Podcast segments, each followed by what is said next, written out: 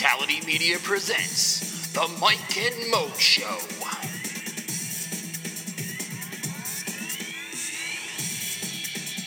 Now, here are your hosts, Mike Calandrillo and Maurice Moten.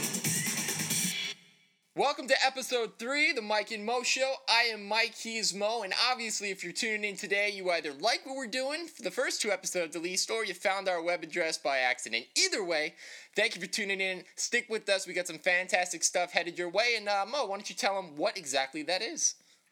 Uh, we got some NBA stuff. I had an actual friend's son text me something interesting.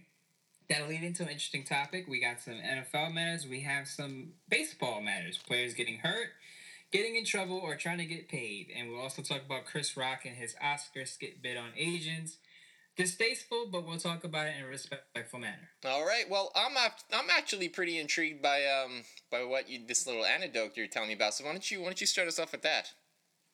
Well, actually, yesterday, true story, uh, a friend's son texted me yesterday, and his buddies in school were having a debate. He's nine, by the way. And they're having this debate, a debate we've probably had at, at his age. And he basically asked me LeBron James or Stephen Curry who's better. Hmm. And I, I told him Stephen Curry right now. If you're if you're talking about right now, Stephen Curry is the better player. And he agreed with me. His friends didn't agree with him. Obviously, he might have been in the minority saying that Stephen Curry was better. But his friends were in favor of LeBron James. And what I what I what I see in this situation is is him as me, or me as him, at nine years old when I grew up in the Michael Jordan era. And people probably like Larry Bird, Mar- Magic Johnson, and Michael Jordan had his phenomenon going. The sneakers, uh, the, the Bryon Russell shot, everything going on, and people debated, okay, who's the best player? And a lot of people my age said Michael Jordan, in most cases. But then you had the older crowd that said Larry Bird, Magic Johnson. That crowd probably is your crowd, Mike, because you're a little older than me. But um, when you don't see a player play, and this is this is my point about who's the best in your generation. When you don't see greatness, you don't value it as much as when you actually see it. So if you look at YouTube videos, if this kid, my friend's son, goes back and looks at YouTube videos of LeBron James taking a lifeless Cleveland Cavaliers team to the finals, he's not going to appreciate that much as much as seeing Stephen Curry hit a hit like a forty foot three pointer on the on the OKC Thunder to win a game. So in his in his world, Stephen Curry is probably gonna is probably the best player in his mind because he's seen it on TV. Sure. I mean, he sees LeBron, but he's not seeing LeBron at his absolute prime. He's not seeing LeBron in Miami. You know, he, he may have been seven years old at that time. He's not paying too much attention to basketball, but he is now. And what he's seeing all over the place is Stephen Curry. Stephen Curry. You see him all over the place. He's the MVP. Of course, he just won a championship last year, beat LeBron in the finals. Kids like winners. So, I mean, of course, Stephen Curry was on the winning team. He was on the winning end last year. But you got to admit that LeBron is getting up there in age and he's not the same player. He's a great player. But longevity wise, and right now, if you're going to pick a player right now to lead your NBA team, it would have to be Stephen Curry. I don't know if you agree with that. I don't know if you agree with my friend son and me, but I, that's how I feel right now. yeah, it's uh, it's I don't know, it's tough. You could definitely look at you could say yes, Stephen Curry is the most electrifying player in the entire NBA. Uh, to me, he is the he's the quintessential offensive player. His defense is really good. He obviously can run the point. He's he's imp- improved uh, immensely since his days at Davidson. Uh, but it's hard to say because again, LeBron is, is going to be 31, and he's never really had the injury concerns that Steph Curry's had over his short career, and, and most people probably don't even remember that Steph Curry, his biggest thing coming out of college in the first couple years in the NBA was his questionable ankles.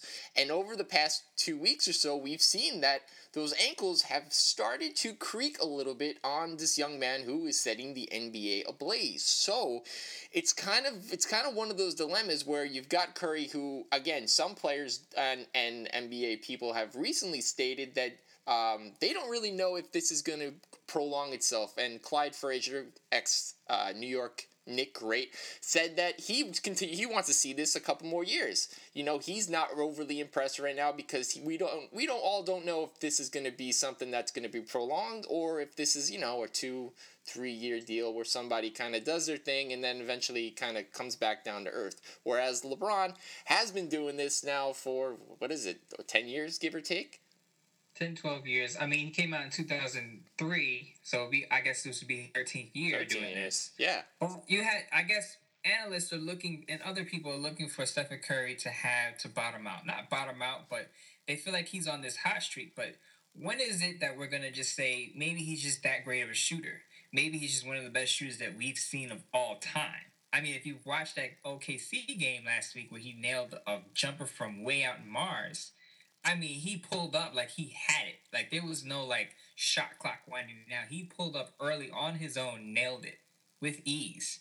So for a guy like that to do, and he's been doing this for two years. I know it's not a long period of time, but you're gonna have to acknowledge at some point that his shot is just lethal.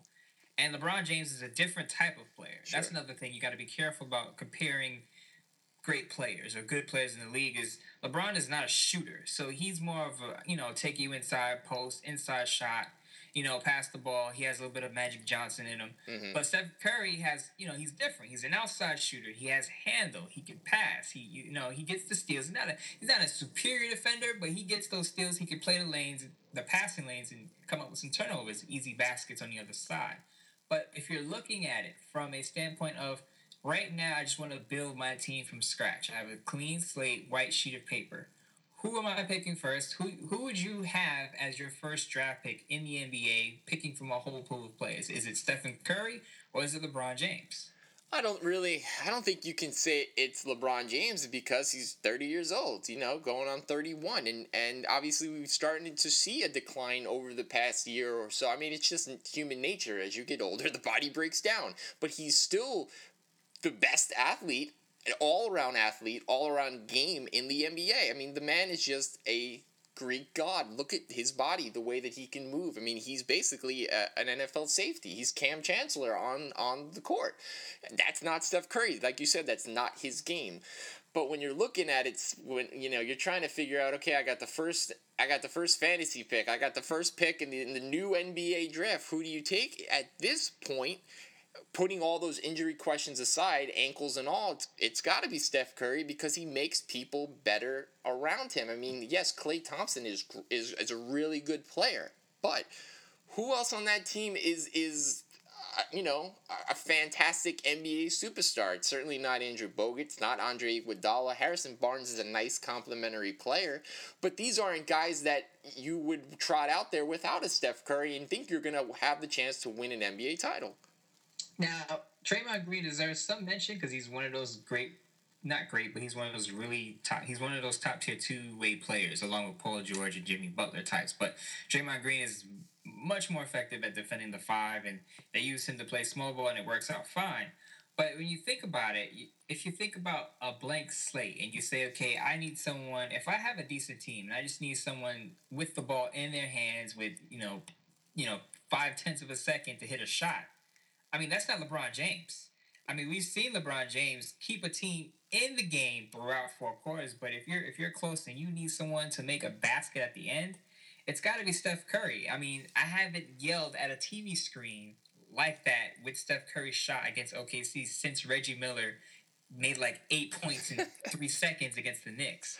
So for him to get me out of my bed and screaming near midnight about a three point shot from way out, way out, way out in Mars that's that's you know that that deserves some mention, and he's he's a special player, and I believe people aren't giving him enough credit because they're expecting him to fall at some point.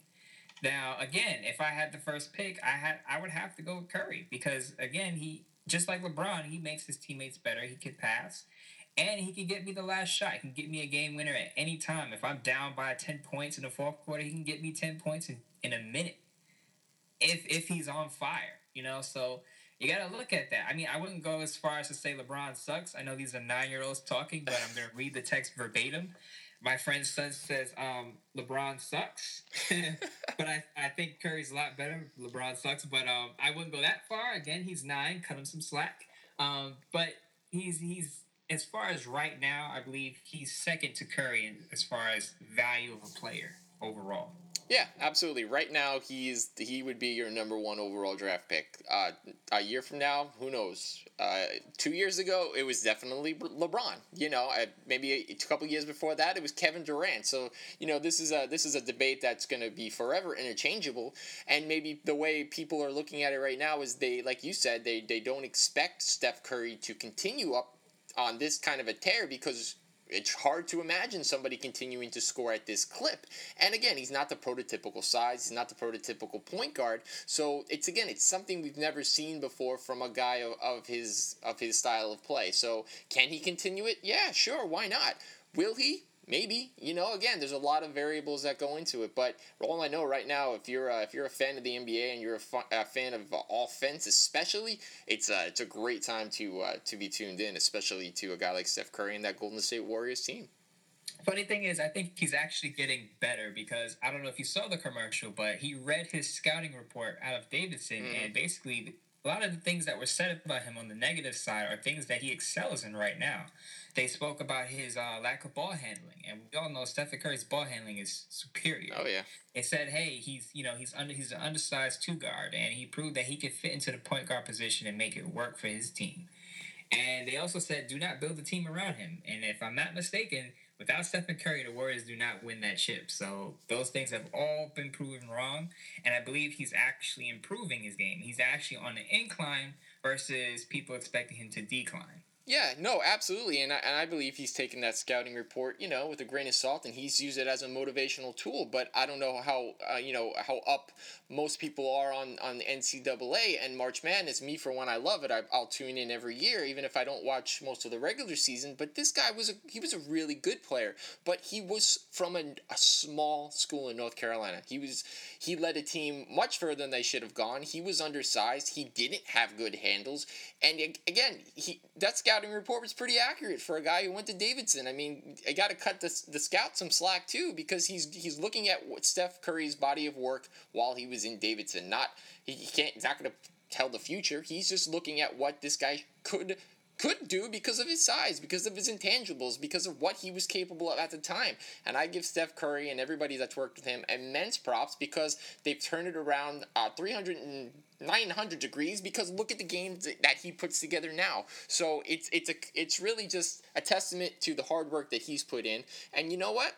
That Scattles can can say, yeah, you know what, I helped him, uh, I motivated him a little to get to the point where, where he is because you can never tell how good players are going to be. Michael Jordan was cut from his uh, his varsity basketball team his junior year, so we just again we don't know these things, what's going to happen in the future.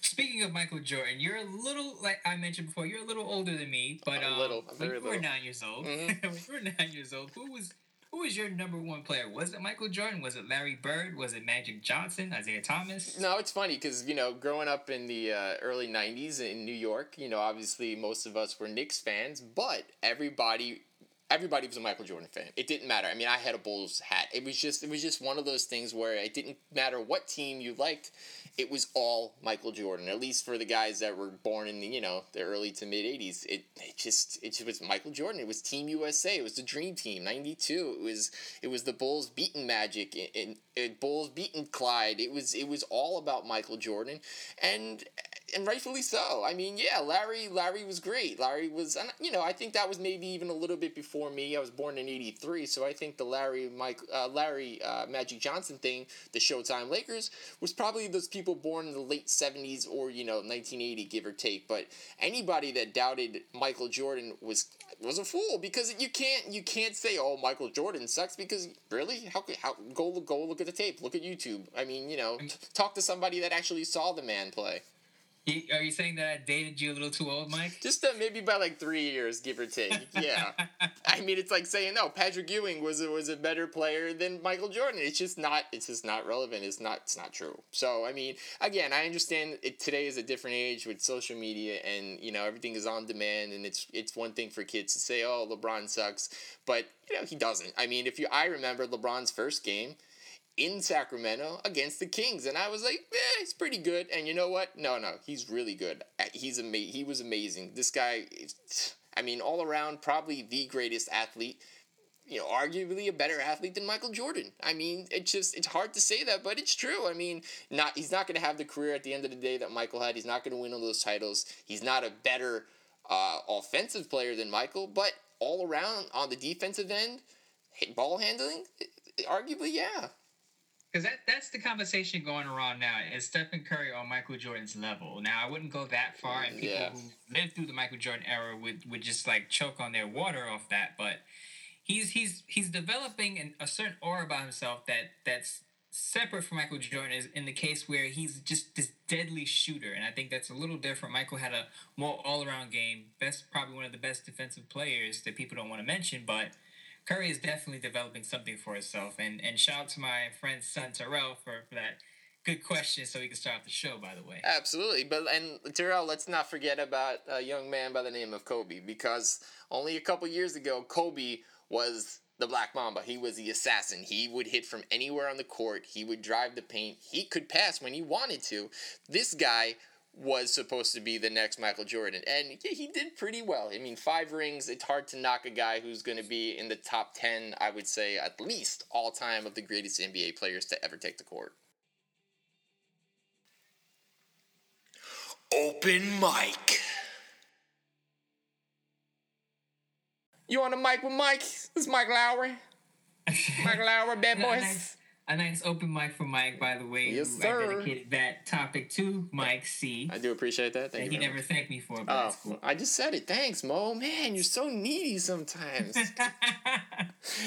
just you know, putting that out there. Yeah. Hey, I gave you a note. I just gave you a whole segment. You did. That's you. That's true. So I, I do appreciate that. Card. Oh, Dalai Lama. Thank you very much.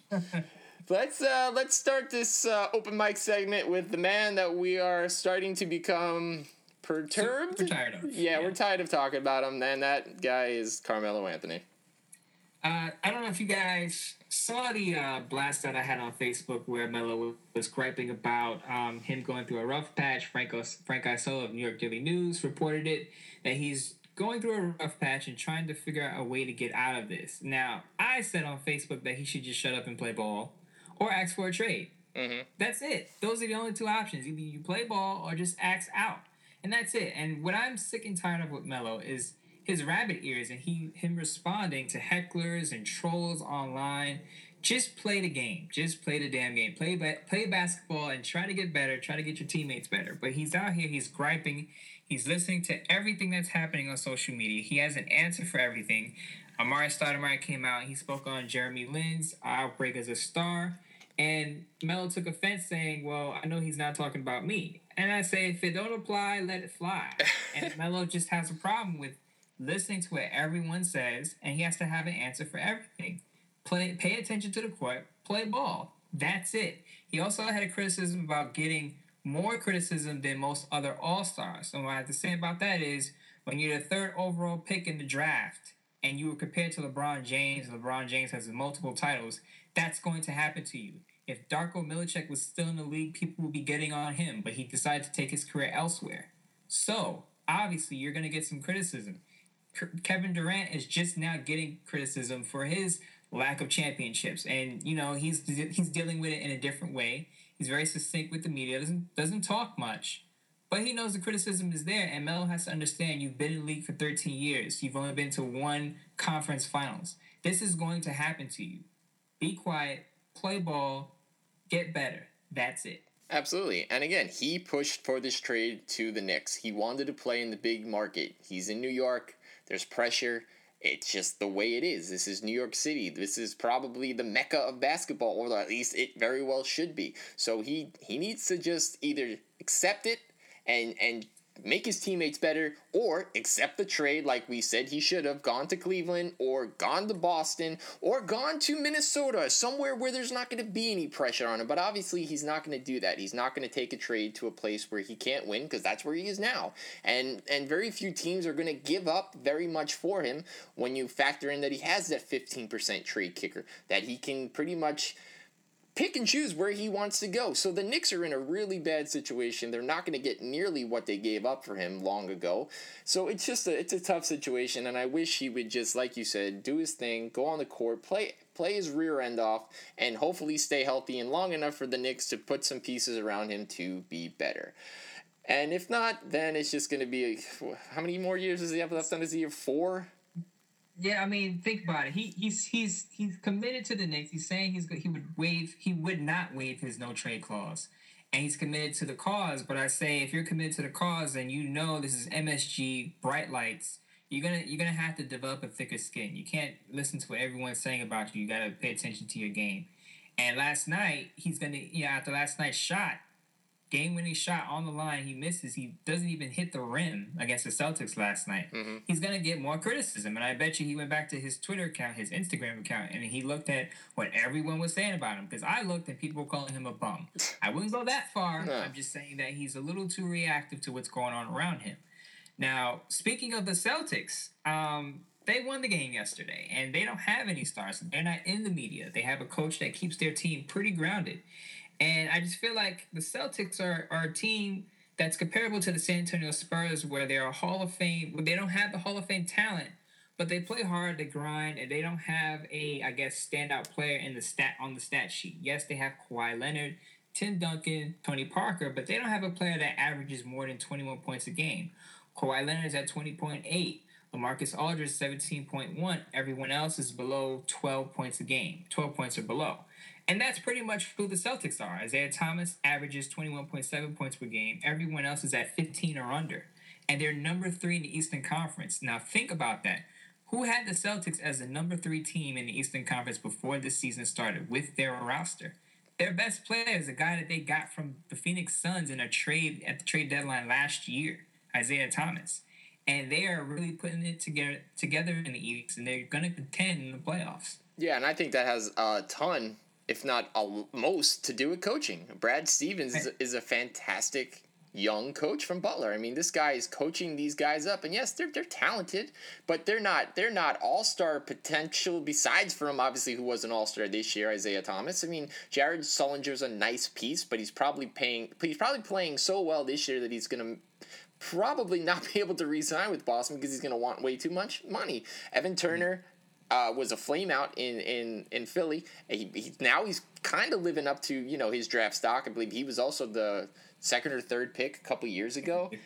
Second pick coming Yeah, out. so again, these guys are some of them are retreads, and and Brad Stevens is coaching them up. Should Isaiah Thomas be playing this well? No way, but he is because he's being allowed to to run the floor, to to coach up to you know coach on the floor. He's being able to do his thing that he wasn't allowed to do in his in his past stops, such as Phoenix. So you gotta you gotta give a lot of credit to the front office for for you know and Danny Ainge for putting these pieces together. It's a it's a nice combination and it's working right now. Again, uh, will it will it can I don't know. Will it continue to be this good from that here on? Who knows? I'm telling you, the Celtics are definitely the Spurs of the East. And like again, they may not have the name brand people because they don't have the championships, but you better watch out because I see them winning a series and possibly give the number two Toronto Raptors a run for their money to play the Cleveland Cavaliers in the Eastern Conference Finals. Yeah. Now again, as you said, Brad Stevens is doing a great job. I wouldn't call him Popovich yet, oh. but as the Celtics continue to win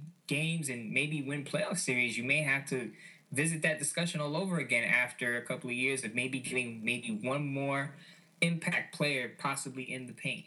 Absolutely, and you know they tried with David Lee, didn't didn't go well. So you know they they do need you know at least one more piece, maybe another perimeter player. But hey, they're on the come up. They're looking like a team. You know, again that could be around for a while, maybe longer than a team like Cleveland that does have some older pieces. So if we're gonna stay in, uh, we're gonna stay in the East. The Indiana Pacers, who is another team that's kind of lost in translation, went out and signed Ty Lawson, who was cut finally bought out of his contract from the Houston Rockets. Uh, Ty Lawson actually is, and I can't believe this, is getting paid $12.4 million for this season. And, and luckily for Indiana, they only have to pay him 225 So is this just another example of the non parity that exists in the NBA, or is this a is this a deal that actually makes sense for, for Indiana? It actually makes sense for Indiana because they need a backup point guard behind George Hill. For Ty Lawson, I don't know if it makes sense because wherever I feel like wherever Ty Lawson goes, he needs someone that's going to be close to him and just help him with his alcohol problem because he's ha- I think he has four DUIs on his record, Jeez. and he's been suspended twice this year for DUIs when he was in Denver. So that's an issue that I would worry about more than his play on the court. Is how is his mental? What is his mindset? Sure. I mean, this is a guy in the last couple of seasons. He was probably one of the best passing point guards in the NBA. He was tied for second in 2013-2014 season with 8.8 assists per game. Last season, he was third with 9.6 assists per game, and now he's just an afterthought. And I feel like he has the talent, but he just needs to get his mind right. And if you ever watch The Bronx Tale, wasted talent is probably the worst thing ever because you have a guy that can do so much on the court, and his mentality is just taking him off base. And I don't know if Indiana is going to be able to fix that. Whatever coach or whatever support system he has out there, I don't know if they'll be able to fix that. But I believe he could still be serviceable in the right spot if he has the right people behind his shoulder, telling him, okay, you need to straighten up your life, maybe get into a program, get yourself straight, maybe put down the alcohol completely, and play basketball. Yeah, absolutely. That's the most important thing, and it, and I'm glad he didn't go to a spot like the Knicks where he was going to have Yeah. More pressure and you know be thrust into the starting lineup because that just this wouldn't do him any good. You know, 42nd Street, 34th Street, Oh, you know, it. for Ty Lawson, who has, you know, possibly a drinking problem, that's not a good mix. yeah, no, there's a, there's too many too many uh, distractions and, and you know possibilities that could go wrong. So again, Indiana, nice you know quieter place than you know than let's say South Beach or somebody else that was interested in him like the Miami Heat. Uh, you know, we wish Ty all the best, and especially coming from North Carolina, you know, good college, uh, Uh, obviously great college program. He had great coaching his entire career, so hopefully Frank Vogel and, and Larry Bird can kind of you know do their thing and, and you know instill some wisdom in a, in a young guy who still has you know the potential label. And now we go to my man Michael Beasley, who, if you remember Michael Beasley, I believe he was also the number two pick in the NBA draft, like thirty-two. Was he? Yeah, Was he really? I yeah the Heat the Heat took him. I I believe it was number two. I mean I know it was like Pat seven- Riley was forced to take this guy number two in the draft. It didn't work out. Pat Riley loved this guy because of his offensive game, and he's never been, you know, he's never been a defensive guy, especially that one year at Kansas State. And he blew up in China this year 31.9 points a game, played 36 minutes, shot 30%, 37% from the three. Obviously, he was playing in China, weak competition. But he comes back and he signs with a team that doesn't believe in any kind of defensive ability, the Houston Rockets. the Houston Rockets, I don't know what they're doing here. I, I don't get it. These the Houston Rockets have been shifting around players for the last three four years, and I just can't understand it. They've had they've had think about this. They've had Kyle Lowry and Goran Dragic on the same roster Mhm. in 2011 2012, and they let both go. Now, of course, both of them went on to have decent careers where they go. Kyle Lowry a little bit better in Toronto.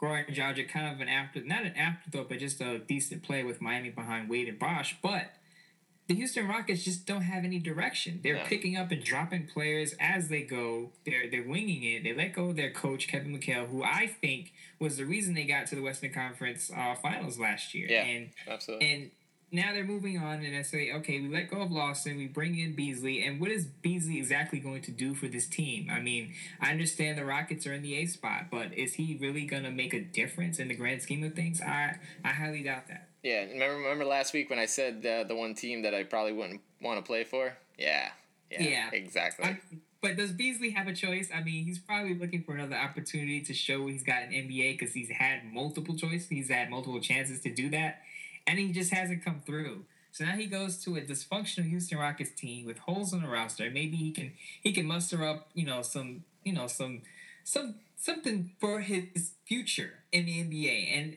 it's not a definite, but hey, the Rockets are probably a garbage flame right now.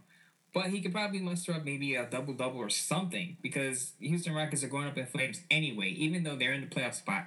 I think ultimately they lose their spot to the Utah Jazz, who has better, I think, better all, all around talent and coaching. Yeah, definitely a, a you know good move for, for Michael Beasley. Not a good move for for Houston. Sticking with Houston, Dwight Howard's back in the news because let's face it, Dwight Howard doesn't really do much on the court, so he might as well make some waves. He recently told uh, the play-by-play announcer of the Milwaukee Bucks of all people, Gus Johnson, that he likes Milwaukee and wanted to be traded to Milwaukee at the deadline. Obviously he wasn't, and the reports come out that he wasn't traded because Dwight, who seems to be the man that wants to I don't know, end his own career, would refuse to opt in for next season. If you remember a couple years ago, this was the same exact situation that he had with the Orlando Magic. Now, we all know Howard is going to turn down his option worth an astounding $23 million next year in pursuit, pursuit of a max deal, which would be about $30 million. Now, is Dwight actually going to get that money, and why would he go to Milwaukee? Thing is, I don't see him getting. Number one, I don't see him getting that money. Number two, I don't see it good for him for him in Milwaukee. I mean, Greg Monroe just got there, three year, fifty plus million dollar deal. Yeah. You got Jabari Parker, who's who's their crown jewel. He plays the four.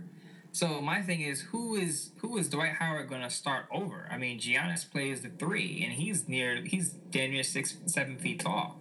So you're gonna have three seven footers on the court at the same time with Monroe, Howard, and Giannis? I don't think so. No. Now he, as you and as I mentioned before, Greg Monroe is getting sixteen to seventeen million per year. Now I don't see the Bucks paying max money for Dwight Howard. Wherever he goes, eh, I don't think he's going to get max money. He'll be a piece. He'll be a, a defensive piece. And it's sad because Dwight Howard is one of the better defenders in the league inside. Now, the, this league is now a guard wing league. So Dwight Howard's value drops a little bit. But I mean, we'll see what happens, what the market for him is. Considering his attitude and what he's been through, people don't take him seriously. I don't see him getting that max deal in the offseason. No, definitely not. And I, I, there's a there's a very small number of teams that really Dwight can can go to. I mean, he's kind of he's alienated himself from a lot of the league. And you know, if he wanted to, you know, this is me speculating, of course. If he wanted to kind of make all that's right and come full circle, the one place that could actually use him would be would be the Orlando Magic. Now we know he burned oh, every, yeah he burned every bridge there possibly was, but to come home to how much money do you really need? And the Magic need a defensive center. It'd be a great option. He, he he's gonna go back to the Atlanta Magic where where serious Scott Skiles coaches. I don't see that mix. That combination will just blow up immediately. Well, I don't see I don't see Scott Skiles coming back next year. To be honest with you.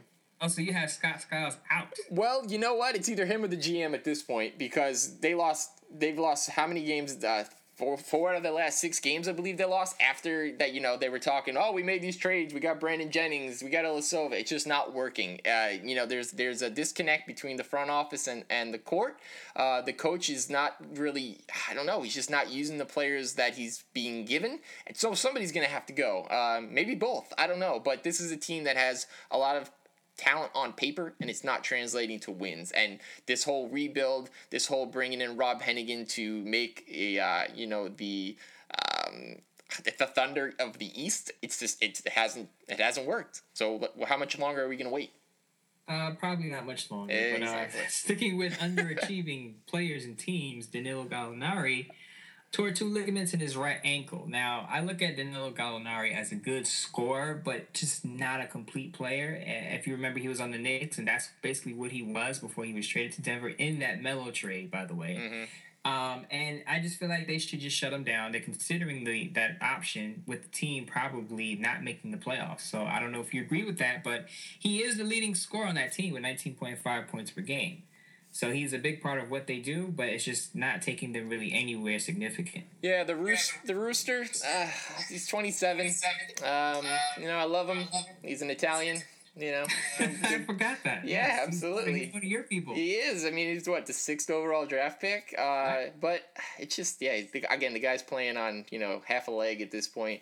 Uh, Denver is not going anywhere, so you might as well uh, you know might as well sit him and hope you can get a solid lottery pick. And you know, again, we'll hope for next year. There's just so many teams that are in the same boat.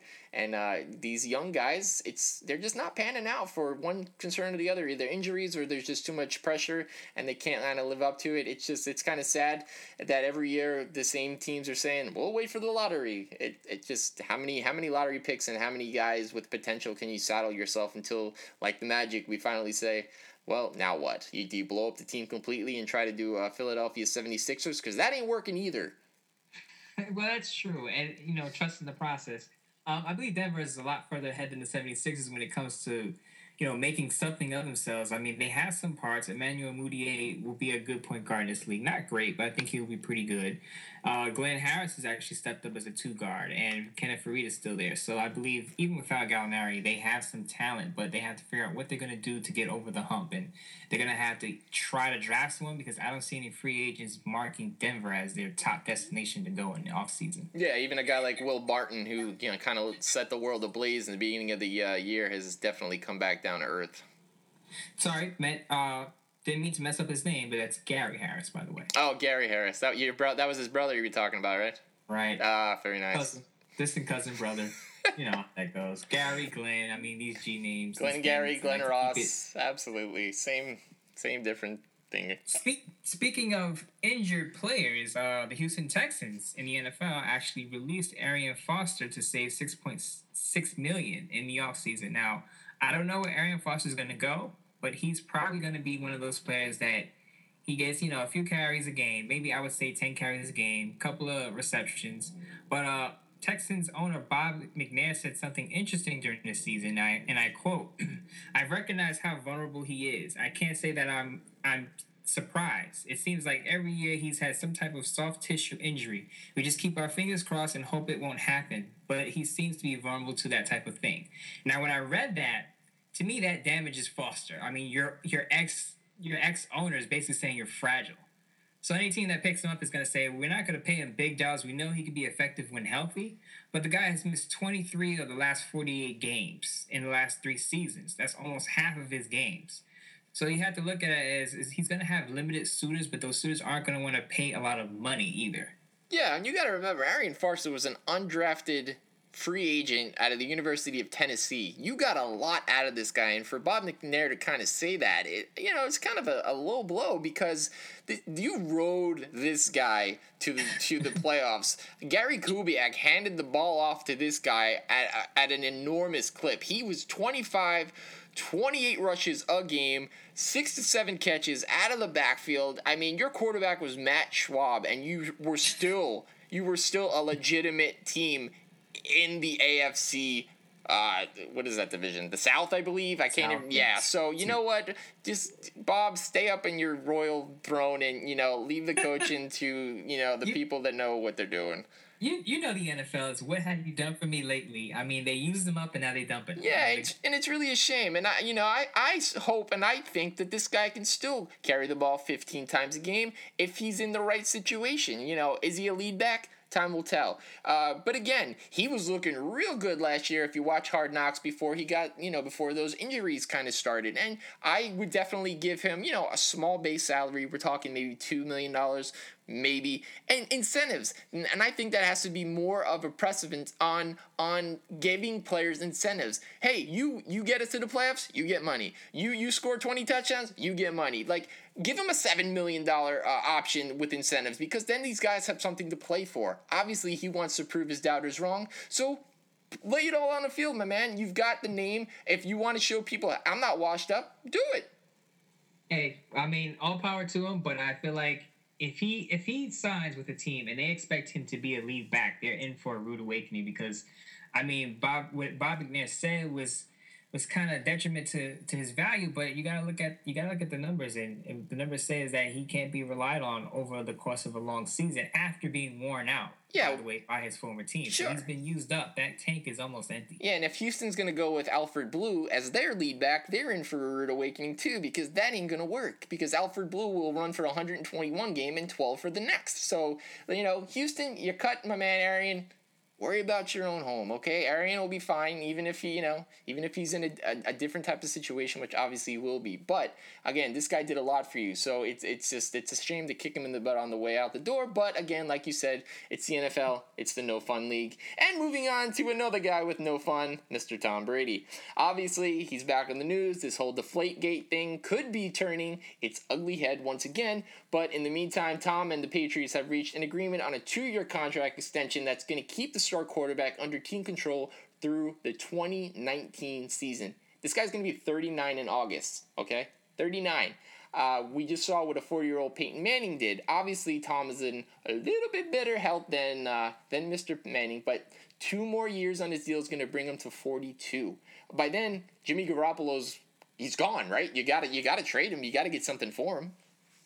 I mean, I think uh, I mean the Patriots probably use Garoppolo as a trade piece if Brady plays well in the next couple years. But I mean, is there any sign of him wearing down? I mean, the guy, 13 of his last 15 seasons, at least 10 wins. I mean, I know he had that major injury where he got uh, nicked by, I believe, Bernard Pollard in the game, in the first game, and he missed the whole season. The Patriots still did well, by the way. Oh, yeah. But since then, he's he's been on fire. He hasn't showed any wear and tear. I mean, yes, he is turning 39 in August, but the guy is in great shape. He doesn't eat sugar, no white flour, or anything that causes inflammation. So it, it's a testament to his dedication to the game and he obviously wants to play until he's past four, and I think he can do it, especially with the weapons he's going to have. He's going to have Gronkowski, he's still going to have Julian Edelman. As long as Bill Belichick stays there, I think the Patriots are contenders. So you have to look at what's going to be around him, and I think the older he gets, the more important it is for the Patriots to have parts around to to maintain. You know, he's not the same old time Brady, 27 years old. He can kind of do it on his own. But with help, he could still be really effective, and we saw that. And we have to protect him, obviously. That offensive line is probably going to get some tweaks in the offseason to make sure Brady doesn't get hurt and his jersey stays clean. And if that happens, I believe he'll make it throughout his contract. Hey, we might even see another extension. He might stay till he's 44. Who knows? That's that's a, a, really old NFL quarterback. Hey, but it is possible. He's been great. He had a great year. Uh, but I think if more teams can play the way the Denver Bronco defense did in that AFC Championship game, you you may not see him till he's 44 because they put a hurting on him. And yes, he kind of did figure it out by the fourth quarter, but that's the way you got to play Tom Brady. You've got to bring constant pressure. You've got to blitz from from every angle. And uh, you know, maybe he'll start showing his age eventually. It's hard to say because the guy's been so good for so so long.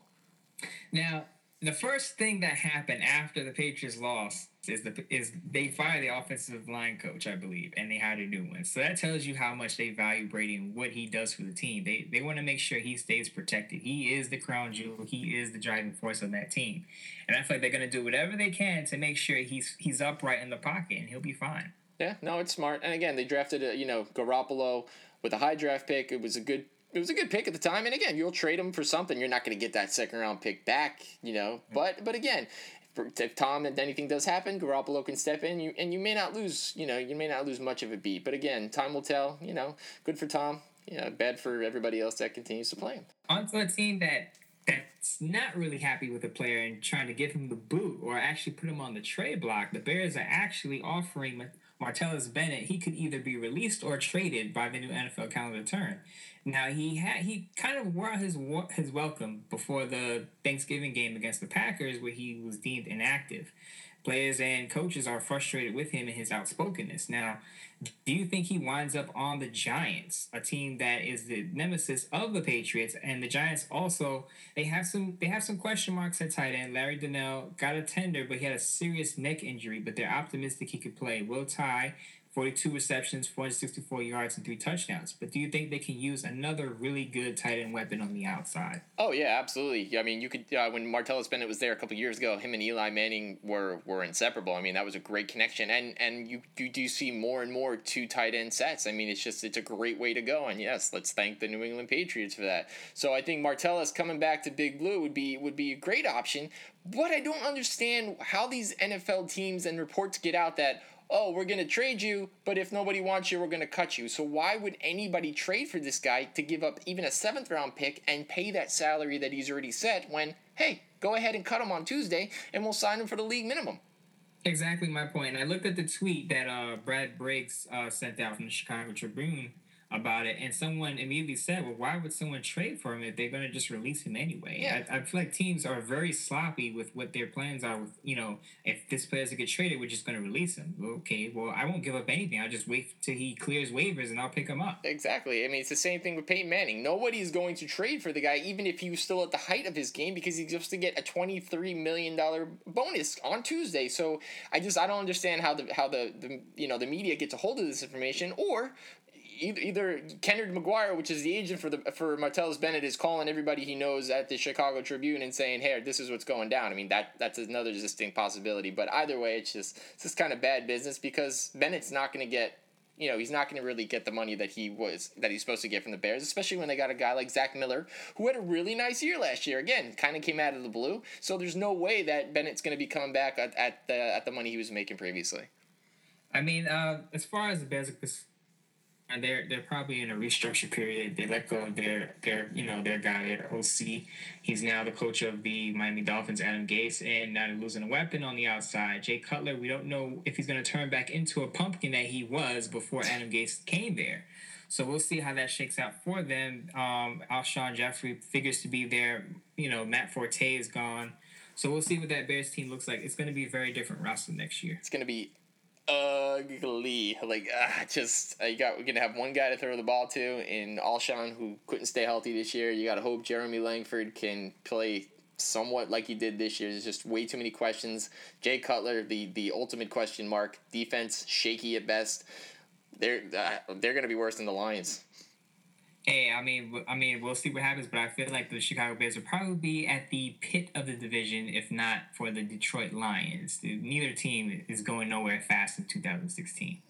But on to someone who is going somewhere or is trying to go somewhere. Everett Golson actually chose to participate in Notre Dame's pro day over Florida State's. Now, you may seem to have a, a tiff with his reasoning or his decision or the option actually to just choose Notre Dame over Florida State, despite him playing at Florida State in his last season after being after transferring from from Notre Dame. Mm-hmm.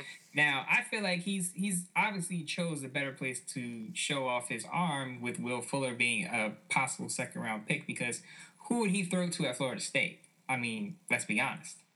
Uh, Peter Warrick.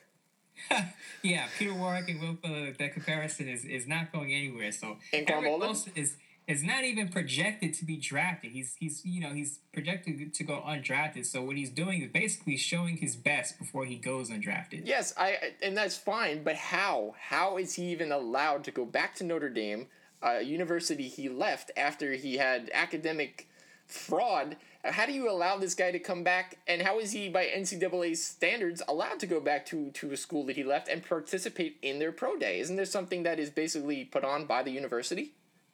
Well, actually, I, I have no idea about that. But obviously, he, he knew something that I didn't know. I guess. and the fact that he's allowed to go back and, and take advantage of that and throw it to Will Fuller is, is kudos to him. But again, in the grand scheme of things, it's not going to matter because no one is going to draft it. No, no, it's a it's just a kind of weird situation. He was eight and one with Florida State. Then he got replaced by Sean Maguire. Then he decided that he was going to leave the team before their bowl, uh, their bowl game this year. So it's just it's just not a good look on Golson. And you know, again, why would anybody even draft him if he was a legit player? He's obviously got some issues that he needs to work through. So um, yeah, this is kind of a last ditch effort. But you know, more luck. You know, best of luck to you there, Everett.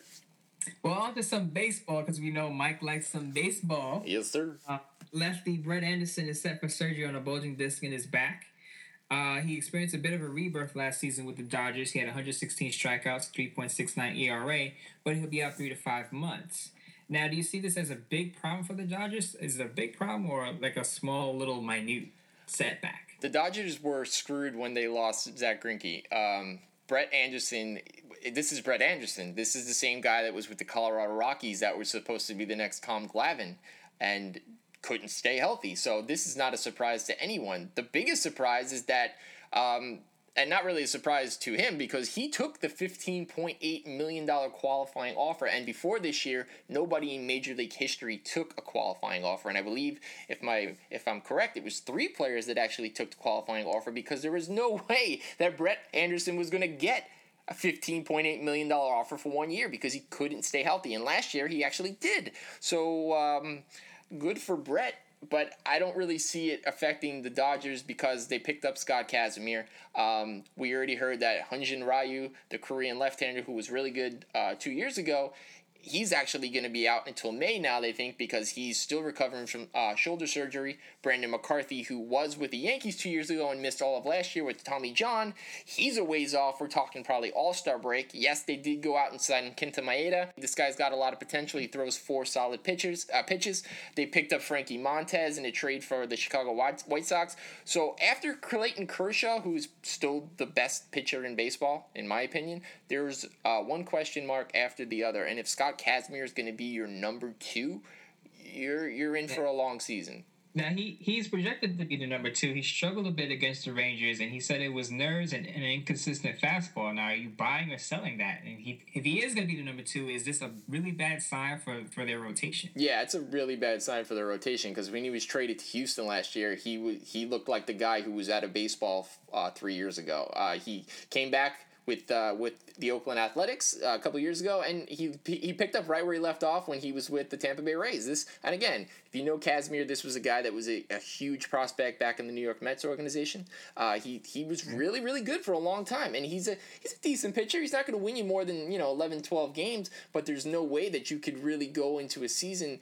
Uh, if you're the Dodgers, with him being your number two, not when your bullpen has is shaky at best. You've got an outfield with one one after the other is is kind of the, very similar to each other. Has major question marks when it comes to Yasiel Puig. What is he going to do? Joc Pederson is he going to continue to strike out at the clip he did last year?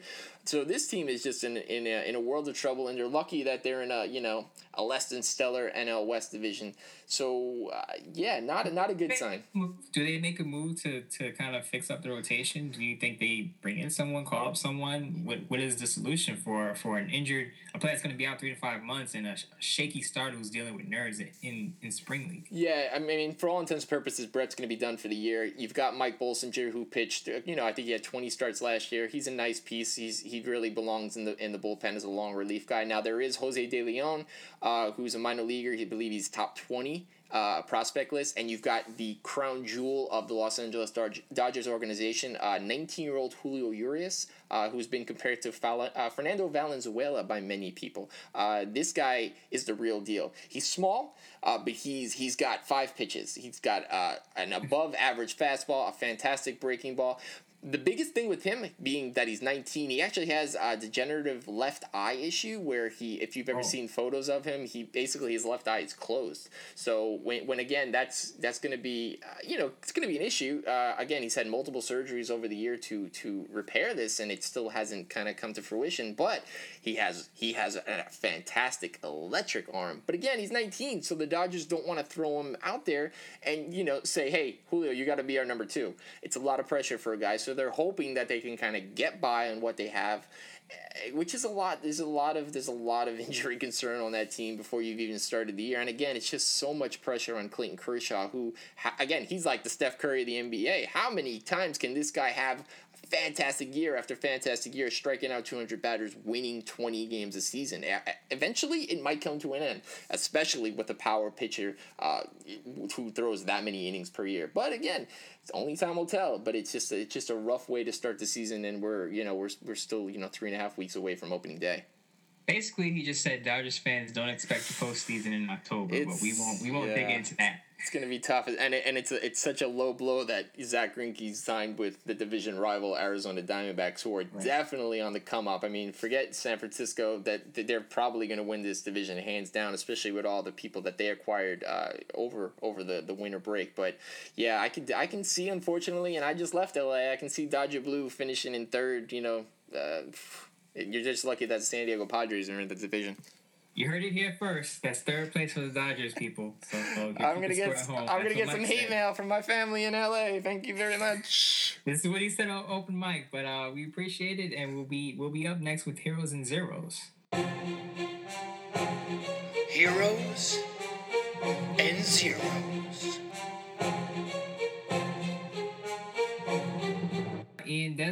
Spent his entire career as shortstop with the Washington Nationals and has reportedly signed a one-year deal with the Texas Rangers where he will play left field.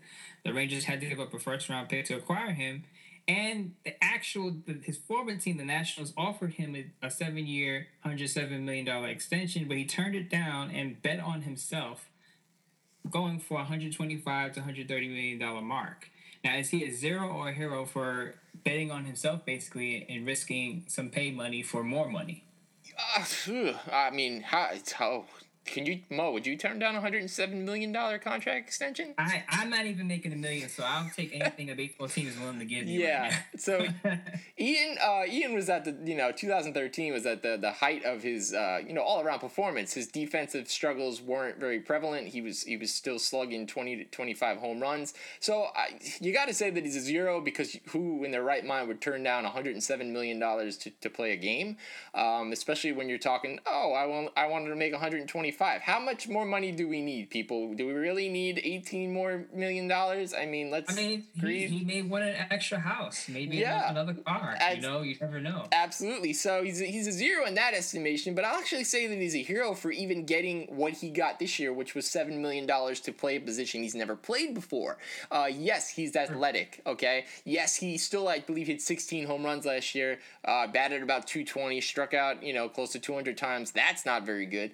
But for him to even get the money that he got, uh, you've got to you got to say okay, well the man you know still pulled you know still pulled some decent money after he sat on the market all winter long. Now if he has uh, if he has a year like he like he could, if he proves that he can play left field, if he hits 25 home runs, there's going to be less pressure in left field. Uh, for those of us who play baseball or watch baseball, we know that the outfield you know can be a little bit of a snooze fest, but it can be a lot of fun too. It can be a lot of action, but you're not in the game constantly, constantly like you would be at shortstop. You're not worried about turning the double play, covering second base uh, on steal. So there's a lot less that's going to go on where he can focus more on his, his offensive game. So if he can have the type of year that you know I'm sure he's betting on, there's a very strong chance that he can prove himself as a legitimate left fielder. No, he's not going to get a 107 million dollar offer because he's now 30 years old. No one's going to pay him till he's 37, give or take. So maybe he can make half of that.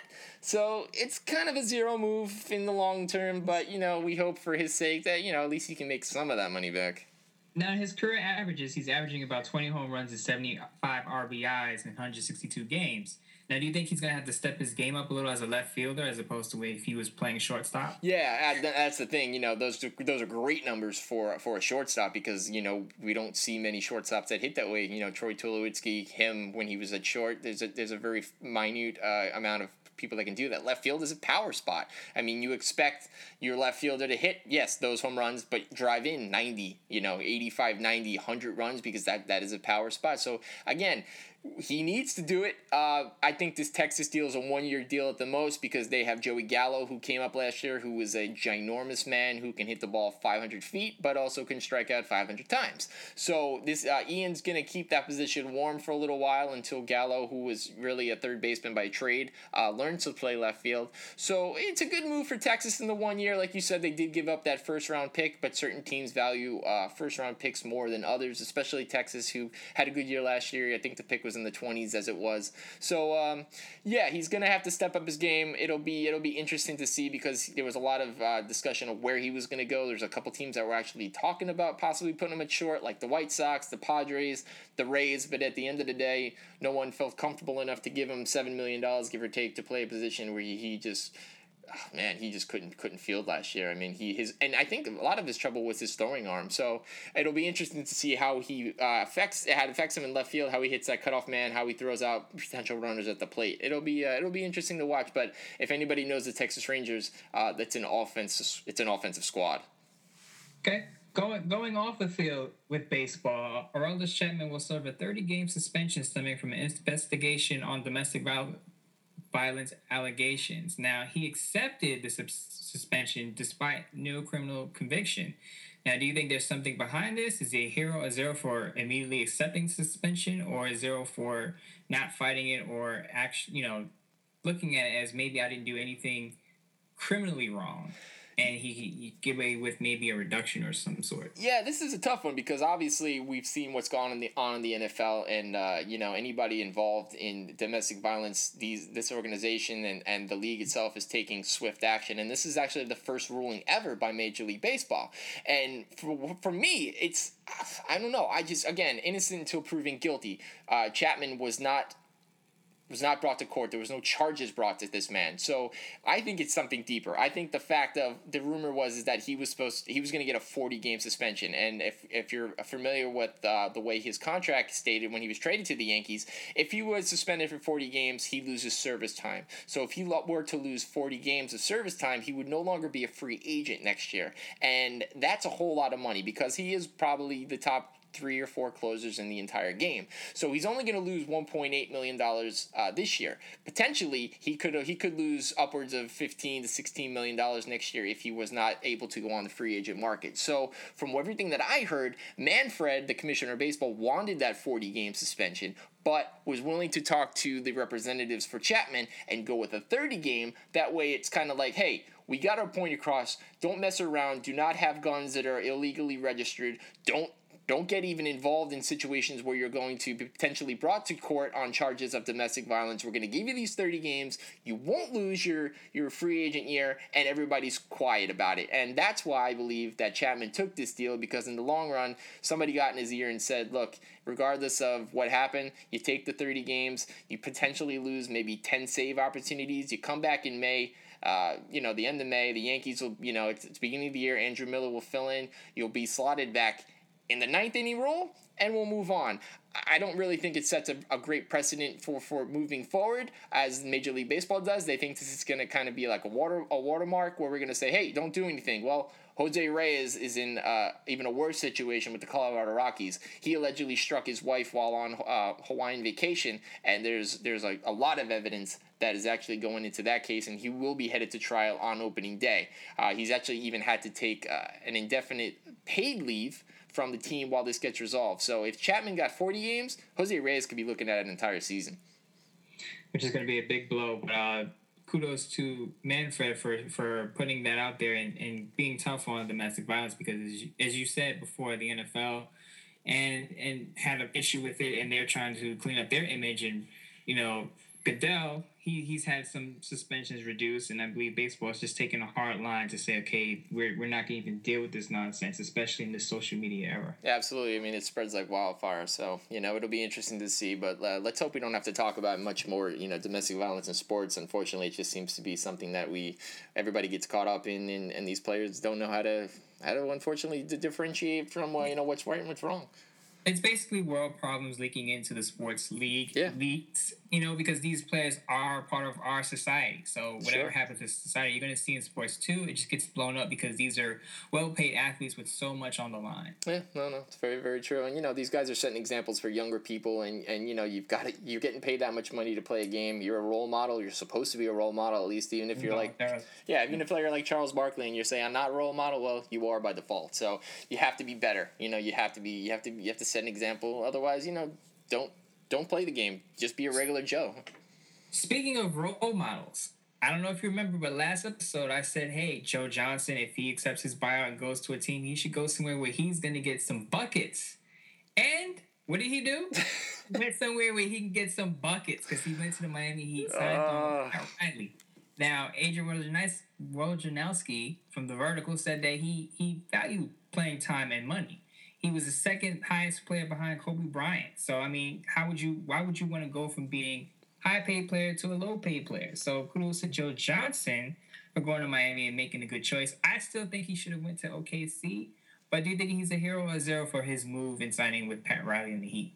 I mean, I know you love Pat Riley, and I know you, you know, you. Gotta love Pat Riley. He took the Knicks to the promise. Yeah, no, that, thing, but you know, he took him close. Yeah, well, it's you can look at this two ways. Joe thinks he's a hero because he thinks he's setting himself up for another payday next year. He's thirty four years old. Okay, he's averaging yeah 12 and a half points a game. Um, uh, great. I mean, that's uh, that's not that's not going to do anything. I mean, what what is what kind of money is he going to get next year? I mean, this guy's already made his money. So I'm I calling I'm calling him a zero because he went to Miami and Miami we'll probably get out of the first round, and that's about it. Uh, you know, again, like you said, the Thunder, the Cavs. I mean, you gotta you gotta get to a point in your career where you're where what is more important. And if it's the money, fine. You just come out and say it's the money. But don't tell me you went to Miami to win a title because that's just it's ludicrous. It's just not gonna happen. Hey, he trusted Pat Riley like the Knicks fans did, you know, two decades ago. So I I could see, you know, Pat Riley kind of, you know, smoozing him in and saying, hey, we, we have a chance. This is what I'm gonna do next next year. This is what I'm gonna do the season after. If you stay here, then you have a chance. I mean, who knows? Maybe Kevin Durant goes to the Heat. Stop especially it. With Bosh having his issues. Stop it. Kevin Durant is not going to the Heat. How where would Why they get not? where would they get that money from unless unless Bosh has to retire? That's the only way. Unfortunately, he might have to. Yeah, and you know, I hope I hope obviously we all hope that that isn't the case, but I just Joe Johnson, I mean, what he's he's, their second best scorer right now. That just he, he can't be.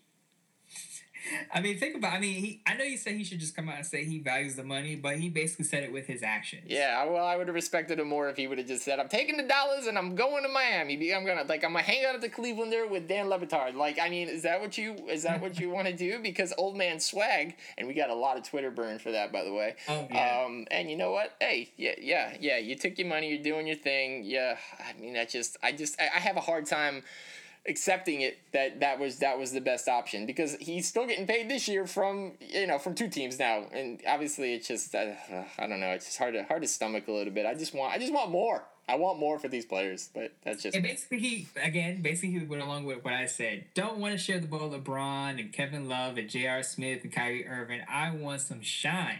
Give me some buckets and some money, and I'm happy. so basically he's you and you are him basically, if I had the skills and I was a foot taller, I'd be Joe Johnson. Hey, you know what? That's mad respect. I don't know if you saw today, but actually, uh, Austin Rivers was talking a little bit of smack. He was on uh, Fox Radio and he was saying that uh, he thinks, and it's I mean maybe it's true. He was saying that uh, the Clippers without Griffin are uh, they're moving the ball better, and that when when Blake comes back, he's gonna have to kind of fit himself into that role. So I mean that's it's kind of it's true to a certain extent, but he is still your best player. At least you said so. So it'll be interesting to see the dichotomy that goes on there. And you know, again, this is Austin Rivers, not not not his father saying this. Now, I was gonna say, who is Austin Rivers to speak on Blake Griffin? Like, he, isn't he like not even? He's in like the seventh man because Crawford is the real six man on that team. Like, Well, this guy's talking about Blake Griffin. Yeah, well, the sad part is, is that this guy's actually like the backup point guard now because they don't really have one. So it's um, yeah, I don't know. Again, it's like you're, you're biting the hand that feeds you. Like I know your dad's the coach, and you'll probably you know you'll, you'll be there until your dad's gone. But Right. I mean, you're just, He was right. That, see, sometimes sometimes you can be right, but that doesn't mean you have to say it. Yeah, yeah, absolutely. It's like, are you trying to motivate Blake? Like, he doesn't need any more motivation. Like, he's already knows he has to get back there and he has to prove himself because they're playing pretty well without him. So, again, it's just like, ah, dude, like, come on, you're the coach's son. You got to be better than that. Like, I was a coach's son. I know there's a lot of pressure on you, but it's, and I didn't like run around saying, oh yeah, this guy's a jerk. We don't need him. We run the ball better without him. Like, dude, just shut your mouth. Pull up Carmelo Anthony, it, what, well, at least how we see Carmelo. We, we told him what he should do, and just play ball. So were you out there just bad mouthing the best or second best player in your team? No, because I knew better. Because my father would have slapped me upside the head, and it, it's funny because even um, even Doc said, and he said it. He said it February tenth, obviously long before his son. He said anybody that thinks that we're a better team without Blake Griffin needs to get their head checked. So it- there you go. I mean, his I guess his son doesn't follow his father on Twitter because if he would have, he would have seen that and said, "Oh yeah, I should, I should, I should shut up." But See, I wouldn't say they're a better team without him, but they they're just as effective. I mean, they've been winning games. I mean, you know. Yeah, no, they haven't, and Chris Paul stepped up, and, and I think that's what maybe you know to a certain extent that's what they needed because Chris Paul you know kind of deferred a lot obviously to Blake Griffin, and you know rightfully so, but yeah, it's a different type of team. It's a you know, and, and only time will tell if they end up do trading uh, you know Blake in the offseason if it, if if they will be a better team without him. It's hard to say, but for anybody to say that, if Chris Paul said it, fine. Jamal Crawford said it, fine. Maybe even DeAndre, but you, little man who used to play really well at Duke and hasn't done much in the NBA, stop. Something to think about though. They mean they they went across water and air to get DeAndre Jordan back with the Clippers. I think that DeAndre Jordan becomes a better player without Blake Griffin in the lineup. Yeah. I'm not just saying that because I have DeAndre Jordan on my fantasy team, but I'm just saying that he gets more burn. He's a lot more effective without Blake Griffin. Yeah, well, you don't have two massive bodies in the middle clogging up the paint. You've got just one guy. I mean, that's it's smart. So, so you trade one, right? Uh, absolutely, and I would. I mean, we talked about that a while ago. We, we, we even gave you a couple places that Blake could have gone to, a la, a la, you know, where he played his college ball in Oklahoma City. Uh, so maybe we'll revisit that. I don't know. It's interesting, but then you look at a team that's doing it all right. Steve Kerr was in the news today, and you know, I don't know if you heard this, but he said resting will take precedence. We will rest guys if they need it before we will go for any kind of streak or record. That's for Do you sure. believe that? No, and, I, and that's the thing. I said for sure this is a zero remark. This is this is totally just a, a- this is a, a way of motivating his team and shutting everybody up because there is no way that Steve Kerr, who if I'm not mistaken was on the 96 Bulls, would ever let that let this record go. So Steve, I know what you're doing, but it's a zero remark, my man. And I love you. I think you're great. He is great, and he doesn't get enough credit. I know people talk about Mark Jackson, but Steve Kerr is a mastermind out there. Absolutely. with his lineup changes, and you know, like I said, they're gonna they're gonna go for the they're gonna go for the streak. They're gonna try to top the Bulls because everyone talks, and we talked about this early in the show about how people feel like the Golden State Warriors are gonna eventually bottom out or at least drop down to what they should be. That they're playing above their their level right now, and I just feel I don't see that. I see this as a, as an elite team. They have some great play. They have some good players next to one central shooter who can like again shoot from anywhere on the court. Yeah. So I mean, I feel like they could probably go for seventy five wins, but we'll see. We'll see what it shakes down to in, in April. No, it'll be interesting. Let's talk about your favorite NFL quarterback, Kirk Cousins, real quick, shall we? He got tagged. We, we know that. This guy actually wants 20 mil per season. He's going to get 16 this year because of the tag. He was great over the final 10 games of the year. Okay, we get that. He threw for 4,166 yards. Nearly 70% of all his passes were caught, 29 TDs, and only 11 catches. But is Cousins a hero when it comes to his estimation of worth, or is he a zero because the man, again, and we keep talking, this seems to be the, the trend of the day, proving what you're worth over the course of time before cashing in. I say he's a hero. Again, I, I've never, I'm never not in favor of a person cashing those checks. I mean, the guy led his team to the playoffs. You got to blame Sam Bradford for this. Oh, he yeah. just got paid two for two years, 35 million, 17.5 per year. So you figure the market goes up for mediocre quarterbacks, and Kirk Cousins is just taking advantage of that. Ryan Fitzpatrick may take advantage of that when he negotiates with the Jets, or if he's negotiating with them right now. So with Sam Bradford getting paid what he got paid, he opens the door for French quarterbacks all around the league. And Kirk Cousins is just saying, well, what did Sam Bradford do? Sam Bradford has even been to the playoffs. At least Kirk Cousins, even though he lost, say he he took his team there after RG three got benched. But I mean, Kirk Cousins is just taking advantage of the market. And, you know, kudos to him if he gets it. Yeah, no, absolutely. It's uh, he was really good. I mean, wh- where would Washington go if they didn't? If they don't pay this guy anyway, you're gonna go back to Colt McCoy. You're gonna go try to get Right. Rex Grossman off of the you know the grocery the grocery line at Publix. Like I, you just it's just not gonna happen. So yeah, you pay him. You know. Think of it this way: it's better to have a mediocre quarterback than no quarterback. And I know people say, "Well, the price has to be right." Well, you're an NFL team with the money to pay. If you have the money to pay a mediocre quarterback versus starting over, it's not like Washington has a high draft pick. Those top prospects in the draft will be gone by the time they make their pick. So they're just trying to say, okay, they're who knows what they're negotiating for for Cousins, but he's saying, "Hey, pay me." I went to the playoffs, like you said, Arian Foster earlier. If I take you to the playoffs, I take you somewhere. Pay me for that. It's true. No, it's very true. And and sticking with that theme, Tuesday's rolling around real soon. Uh, the sheriff, he's kind of prolonging this uh, this debacle of will he, won't he? Is he gonna stay? Was he gonna get cut? You know, John Elway's not gonna play. He's gonna get cut Tuesday. So if he doesn't retire Tuesday, he's gonna be a free agent.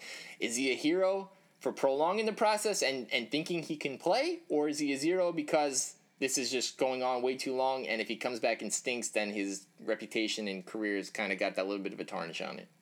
no one will say this to Peyton Manning's face, but he's a zero for prolonging this Yeah. only because he's he's putting the Denver Broncos in a very bad predicament where they have to okay basically say we're moving on without you. And I and I've heard they they've sent a tenu, a tentative you know negotiation plan for for Brock Osweiler, and I feel like they should have been done that because even with Peyton Manning back in the lineup, is he the quarterback that you want going into next season? I mean, the guy played half half of the season. Yes, he came back for the playoffs in the postseason, but you're just better off moving on anyway. Now, Peyton Manning, no one's going to rush him. He's the great Peyton Manning, and everyone loves him.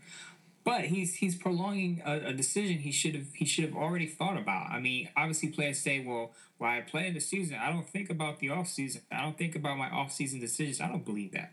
I mean, he had to have in his head what he's going to do after. If he were to win, what am I going to do? If I lose, what am I going to do? And at this point, it's been it's been about a month. Okay, so make a decision and move on. Now, Mike Freeman says that you know NFL GMs see him with the Rams, ending up possibly with the Rams. And I don't see that happening because the Rams just don't have the parts to put him in the playoffs. I mean, you need they're going to need someone. I mean, they have Todd Gurley, but they don't have anyone to throw to on the outside. Peyton Manning is again a marginal quarterback at this point in his career, and I don't see him ending up on the Rams. Even if he wants to play another year, I wouldn't go to I wouldn't go to Los Angeles. Great, great city but not for an NFL team if you're looking for a, a postseason appearance. Yeah, the, uh, the Rams is just kind of a it's a face of the franchise. It's somebody to get people to buy tickets and get excited about in Los Angeles for one season. It's not a long term deal.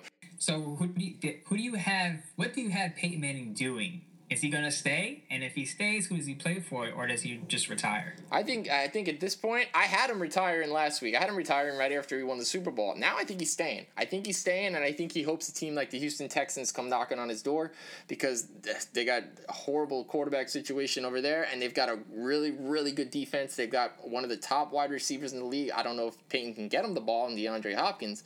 Um, but if they can if they can get a guy who like maybe like Peyton that can at least manage the game, uh, they can draft a guy Christian Hackenberg out of Penn State, who if you remember was uh, was actually brought to Penn State by his coach Bill O'Brien, who is now the coach of the Houston Texans. I think that would be a good way to at least have Hackenberg sit and learn something from from the, the great mind at least of Peyton Manning, and then go get a running back. And you know what? With that defense, it's it's pretty much what you had with Denver. You let Peyton manage the game. You got an okay offensive line that can keep him healthy. You, you run the ball 20 to 25 times. Maybe you get two backs or you keep what you got in, in Polk. You keep what you got in Blue and go get another guy like maybe a Matt Forte. And you kind of duplicate what Houston, what uh, what Denver did last year. Anywhere else he goes, it just doesn't. I don't see it happening. I don't know who would even give him an opportunity. Yeah, the Rams would, but it's just to sell tickets. The Jets, uh, that doesn't really make sense. Oh, I, no, no, it no, doesn't. No, no, it doesn't not, make sense. Not, not in, win, not in the windy Meadowlands. It doesn't. Oh God, sense. could you imagine like the frisbees going up into the stands? Oh man, oh. he's throwing ducks all day in the Meadowlands. he goes to the Jets. Seriously, yeah, it's not happening. I mean, it'd be cool to have him and Manning in the same. Oh yeah, yeah. Thing, but I mean, that, that's just not not a good uh not a good move for him. Yeah, there's very few options, and uh, maybe by Tuesday we'll know. Maybe he maybe he'll retire right before he gets cut, but it, he's getting cut one way or the other. Uh, you know, so it'll it'll be interesting. But let's just let's just put this bed. I'm sure this won't be the last time we talk about Manning, but uh, you know, let's hope for the sake him and Carmelo can you know ride off into the sunset somewhere together because I'm tired about talking both of them. They're both driving me nuts. But, yeah, I was gonna say they're both irritating me at this. Yeah, point. absolutely. But that's what Sports Talk Radio is all about, and uh, we'll be right back back with the wrap up and one question for Mo. This is the wrap up.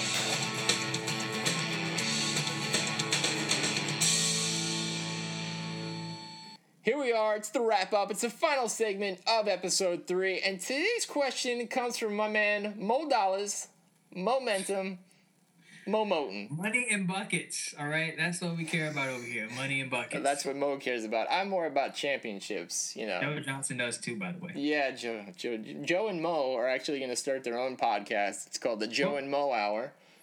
we'll be on the money team with Floyd Mayweather. Yeah, if he, if he yeah, yeah. Them, them two, Justin Bieber. It's everybody we love to hate.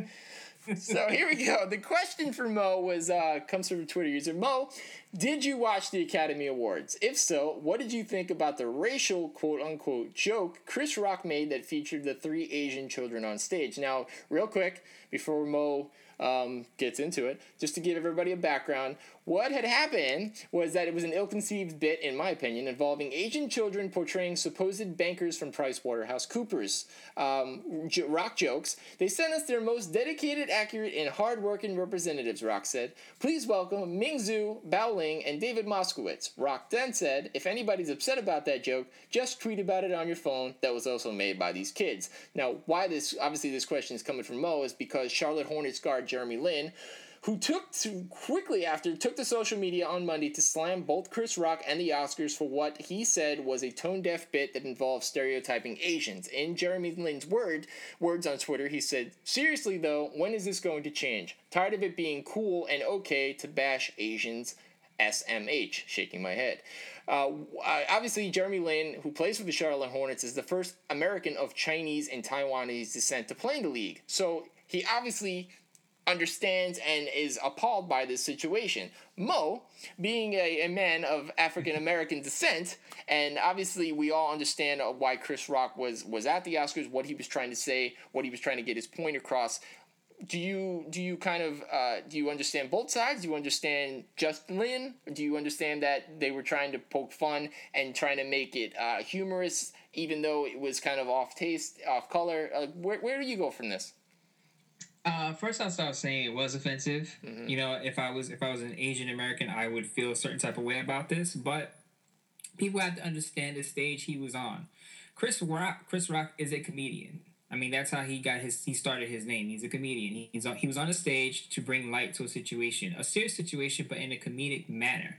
So you have to understand that these writers and producers okayed this bit for him to do this. I mean, the Asian kids weren't just there. I mean, everyone was on board with this. So if Jeremy Lin's going to be upset, I would be upset with the producers and the writers of of Chris Rock's bit.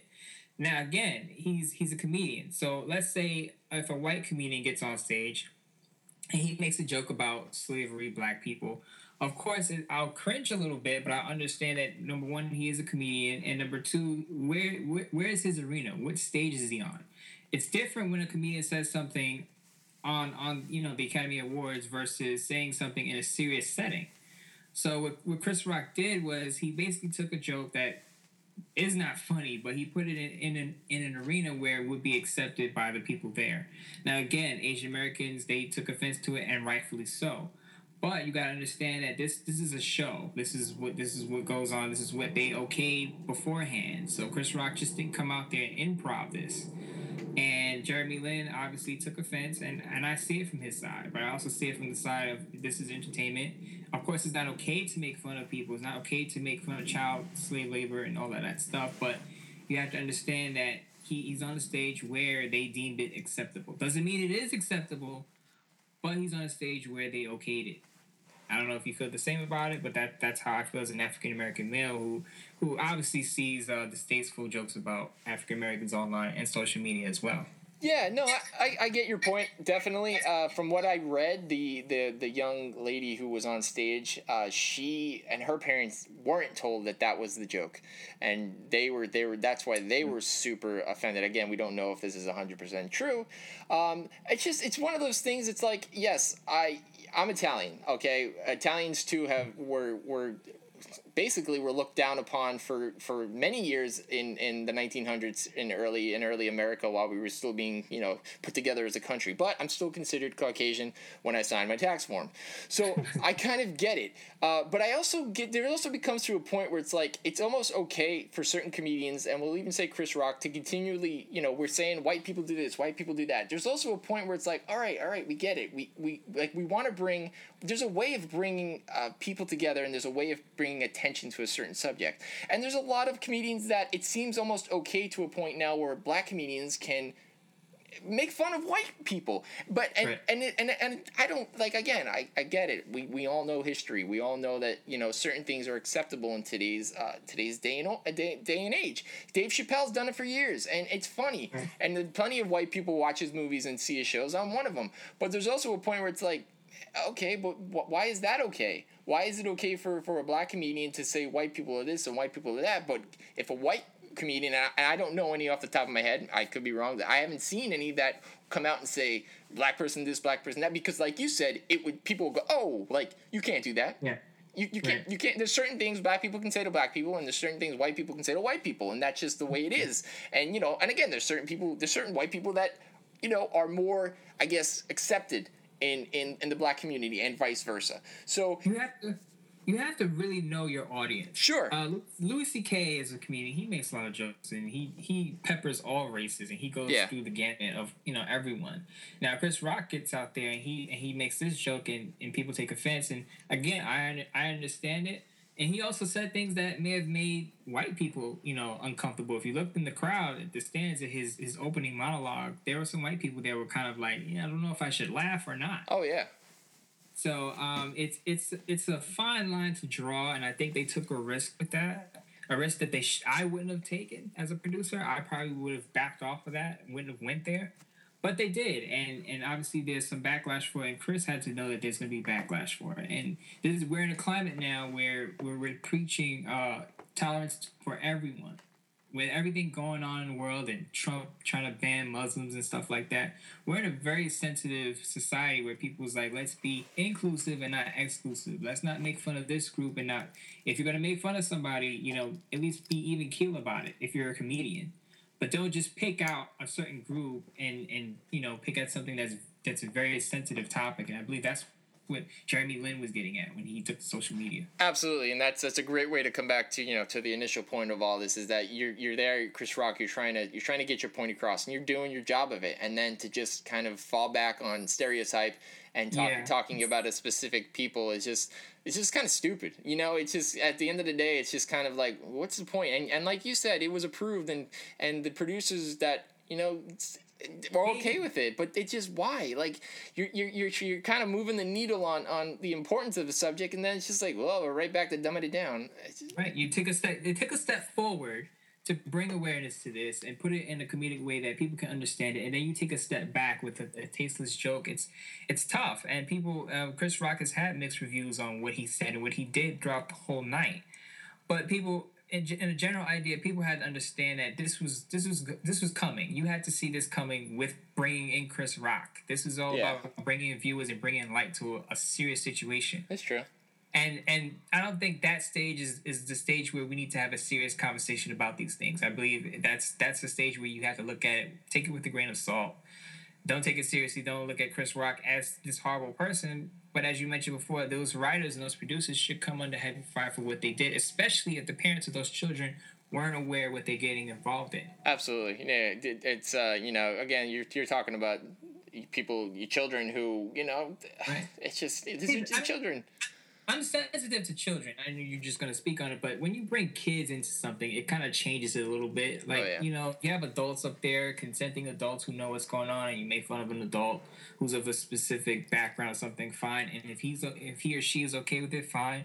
But when you start to put underage kids in it, it's kind of like, eh. Yeah, I you mean- want to step back. Yeah, you could even see the one little boy didn't even know where to stand. He was he, he moved forward, he moved back. He and even Chris Rock said something. He's like, "Oh, just stand there." Like, it's just it was cringeworthy, and there were a lot of cringeworthy moments. I mean, uh, it was just it was a weird it was a weird setup. Uh, obviously, it's a, it's a strange time in Hollywood. It's a strange time all over the world, to be honest with you. And uh, you know, again, this is why we do this show to try to to try to bring a little bit of levity to to the world of sports, but also to inform and to get people to try to think that you know again everything everything happens for a reason. Everything is really played out uh, to a certain extent on the court, but it, it has such cultural effects worldwide that sometimes the people in the sports world and the entertainment community in general forget that. And they, they they're so wrapped up in themselves whether we're talking about domestic abuse or race relations people are so worried about the right now and they're worried about either making a statement or worried about making a joke or or they, they don't worry about the consequences long term. And i think that's what was really brilliant by jeremy lin to bring this up